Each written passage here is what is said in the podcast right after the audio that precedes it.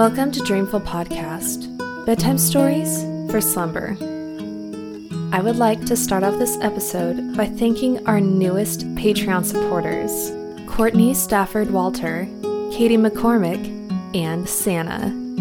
Thank you all so much, and I hope you have the sweetest of dreams.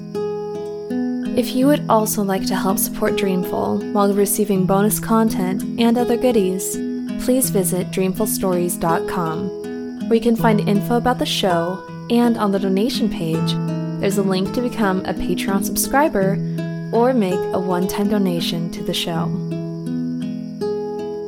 Like many of you, my sleep schedule has been all kinds of wonky these past few months. But I've been using Patchology's Little Helper Sleep Strips, which are keto and gluten free dissolvable supplement strips that you place on your tongue before bedtime. They are formulated with 5 milligrams of melatonin and calming ingredients like theanine, tryptophan, and chamomile. It tastes like honey and lavender, and within minutes, I am practically diving into bed. I'm enjoying these so much that through the month of August, I am doing three giveaways on the Dreamful Podcast Instagram page. So, three lucky listeners get a three pack of Patchology Little Helper strips. In addition to the giveaway, Patchology is giving Dreamful listeners 10% off site wide when you use code DREAMFUL at checkout. I have put links in the show notes. In this episode, we will be continuing the story of The Little Mermaid. Now, this is where the story starts to get quite a bit different from the version we've all grown accustomed to. It's a little darker, but still beautiful and dreamy nonetheless. So, snuggle up in your blankets and have sweet dreams.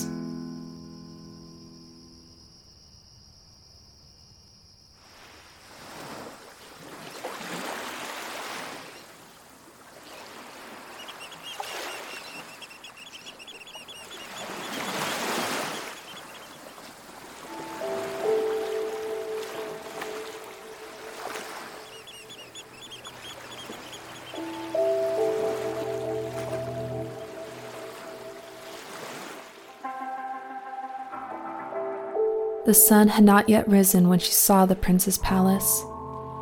As she climbed his splendid marble staircase, the moon was shining clear.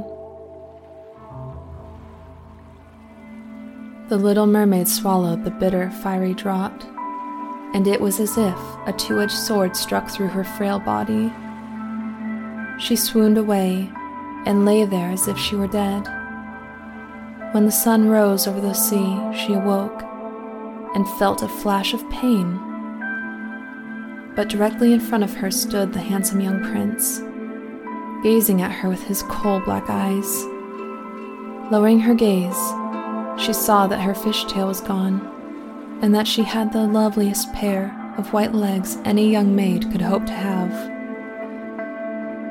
But she was naked, so she clothed herself in her own long hair. The prince asked who she was and how she came to be there. Her deep blue eyes looked at him tenderly, but very sadly, for she could not speak. Then he took her hand and led her into his palace. Every footstep felt as if she were walking on the blades and points of sharp knives, just as the witch had foretold, but she gladly endured it. She moved as lightly as a bubble as she walked beside the prince. He and all who saw her marveled at the grace of her gliding walk.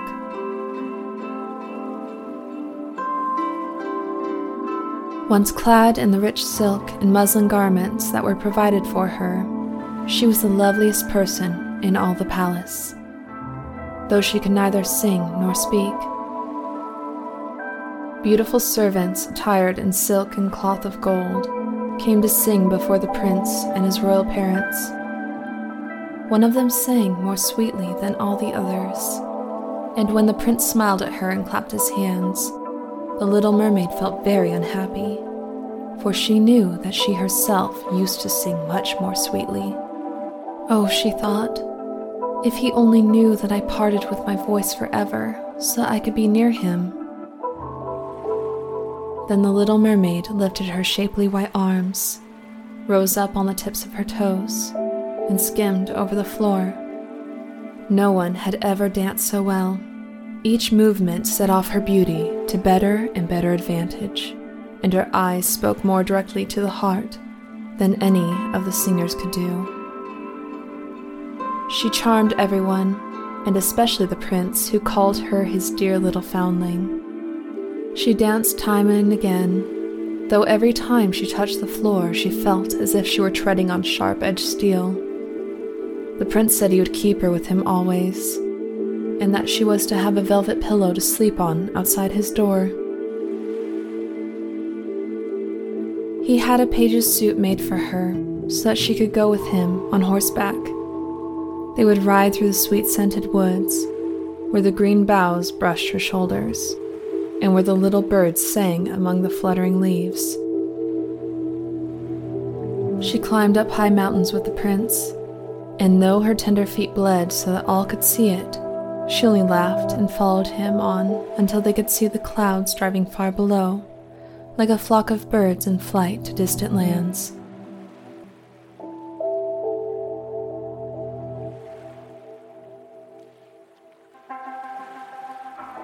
At home in the prince's palace, while the others slept at night, she would go down the broad marble steps to cool her burning feet in the cold sea water, and then she would recall those who lived beneath the sea. One night, her sisters came by arm in arm, singing sadly as they breasted the waves. When she held out her hands toward them, they knew who she was and told her how unhappy she had made them all. They came to see her every night after that. And once, far, far out to sea, she saw her old grandmother, who had not been up to the surface this many a year. With her was the Sea King, with his crown upon his head they stretched out their hands to her, but they did not venture so near the land as her sisters had. Day after day, she became more dear to the prince, who loved her as one would love a good little child. But he never thought of making her his queen. Yet she had to be his wife, or she would never have an immortal soul, and on the morning after his wedding, she would turn into foam on the waves. Don't you love me best of all? The little mermaid's eyes seemed to question him when he took her in his arms and kissed her lovely forehead. Yes, you are most dear to me, said the prince, for you have the kindest heart. You love me more than anyone else does, and you look so much like a young girl I once saw, but never shall find again. I was on a ship that was wrecked, and the waves cast me ashore near a holy temple, where many young girls performed the rituals. The youngest of them found me beside the sea and saved my life. Though I saw her no more than twice, she is the only person in all the world whom I could love. But you are so much like her that you almost replace the memory of her in my heart. She belongs to that holy temple Therefore, it is my good fortune that I have you. We shall never part.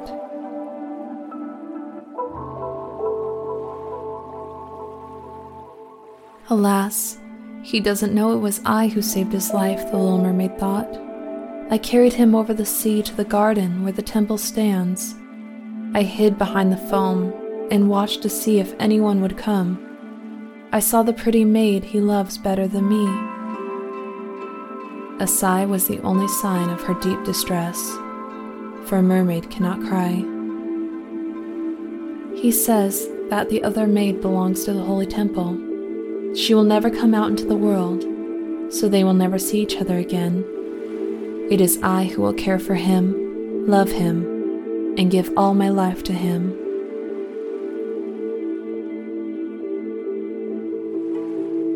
Now rumors arose that the prince was to wed the beautiful daughter of a neighboring king, and it was for this reason he was having such a superb ship made ready to sail. The rumor ran that the prince's real interest in visiting the neighboring kingdom was to see the king's daughter, and that he was to travel with a lordly retinue. The little mermaid shook her head and smiled, for she knew the prince's thoughts far better than anyone else did. I am forced to make this journey, he told her. I must visit the beautiful princess, for this is my parents' wish, but they would not have me bring her home as my bride against my own will, and I can never love her. She does not resemble the lovely maiden in the temple as you do. And if I were to choose a bride, I would sooner choose you my dear mute foundling with those telling eyes of yours.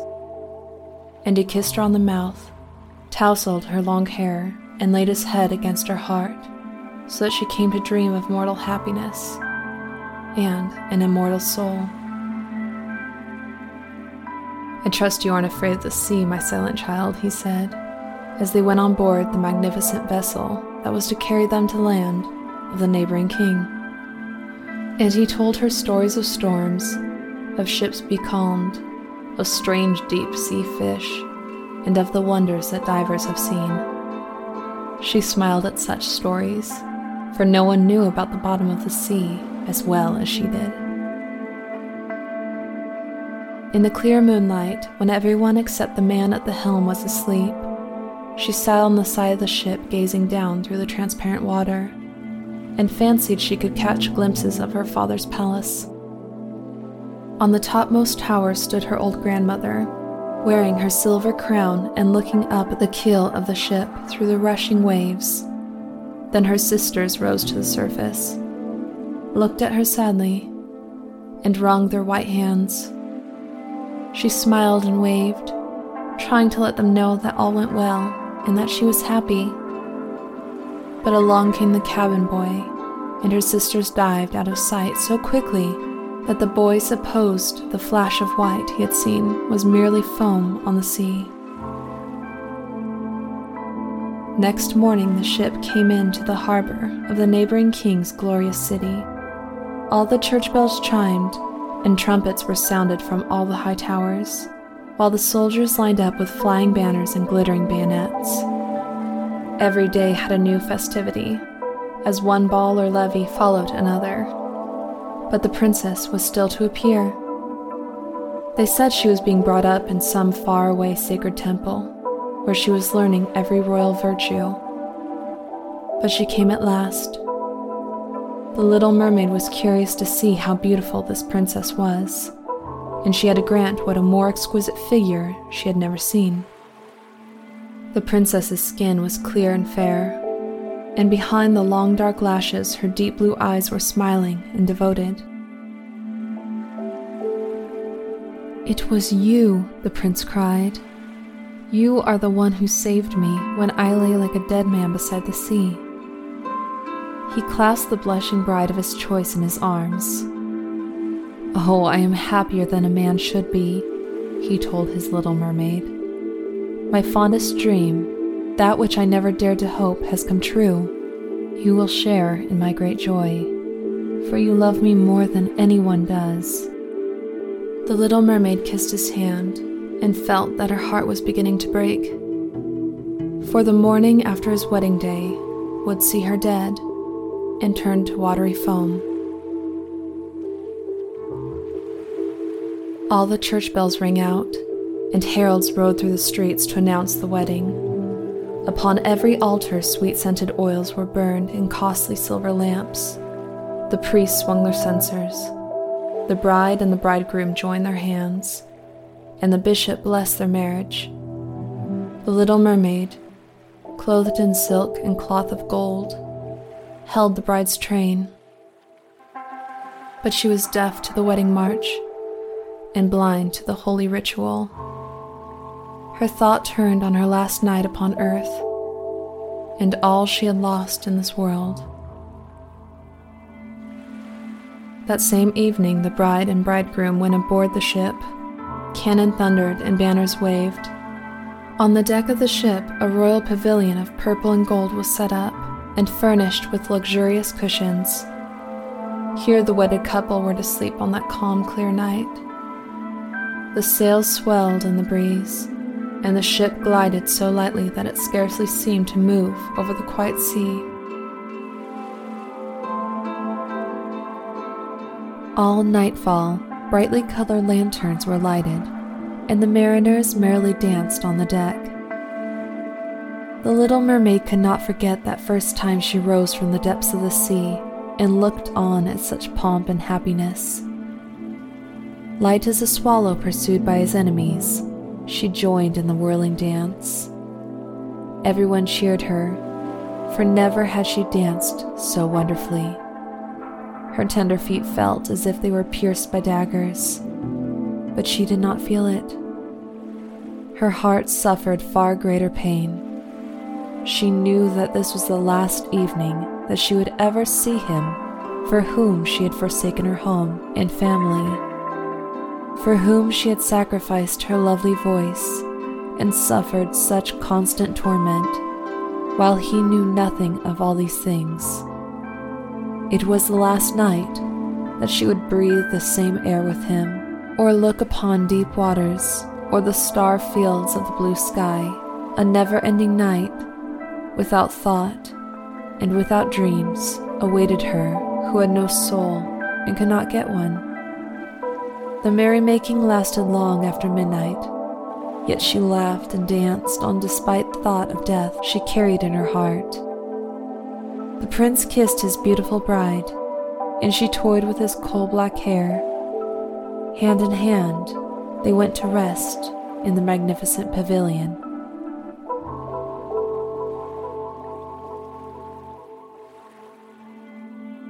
A hush came over the ship. Only the helmsman remained on deck as the little mermaid leaned her white arms on the bulwarks and looked to the east to see the first red hint of daybreak. For she knew that the first flash of the sun would strike her dead. Then she saw her sisters rise up among the waves. They were as pale as she, and there was no sign of their lovely long hair that the breezes used to blow. It had all been cut off. We have given our hair to the witch, they said, so that she would send you help and save you from death tonight. She gave us a knife. Here it is. See the sharp blade? Before the sun rises, you must strike it into the prince's heart, and when his warm blood bathes your feet, they will grow together and become a fishtail. You will be a mermaid again, able to come back to us in the sea and live out your 300 years before you die and turn into dead salt sea foam. Make haste. Our old grandmother is so grief stricken that her white hair is falling fast, just as ours did under the witch's scissors. Kill the prince and come back to us. Hurry, hurry. See that red glow in the heavens? In a few minutes the sun will rise, and you must die. So saying, they gave a strange deep sigh and sank beneath the waves.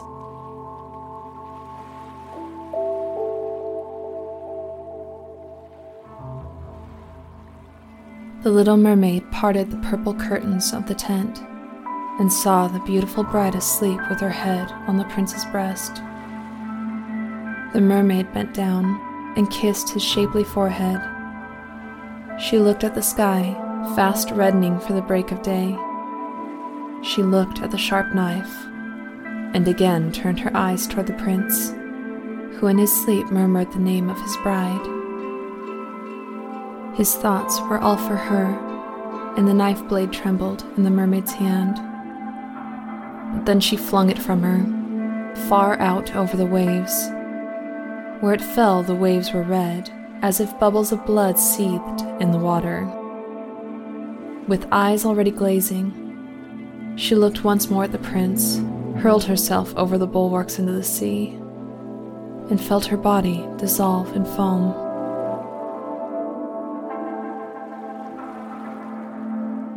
The sun rose up from the waters. Its beams fell, warm and kindly, upon the chill sea foam, and the little mermaid did not feel the hand of death. In the bright sunlight overhead, she saw hundreds of fair, ethereal beings. They were so transparent that through them she could see the ship's white sails and the red clouds in the sky. Their voices were sheer music but so spirit like that no human ear could detect the sound.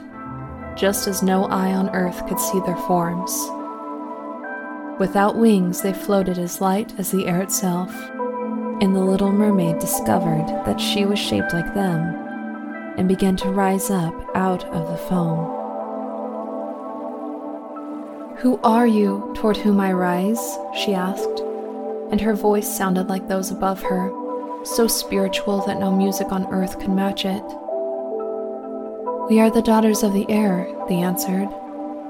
A mermaid has no immortal soul and can never get one unless she wins the love of a human being. The daughters of the air do not have an immortal soul either, but they can earn one by their good deeds. We fly to the south, where the hot, poisonous air kills human beings unless we bring cool breezes. We carry the scent of flowers through the air, bringing freshness and healing balm wherever we go. When for 300 years we have tried to do all the good that we can, we are given an immortal soul and a share in mankind's eternal bliss.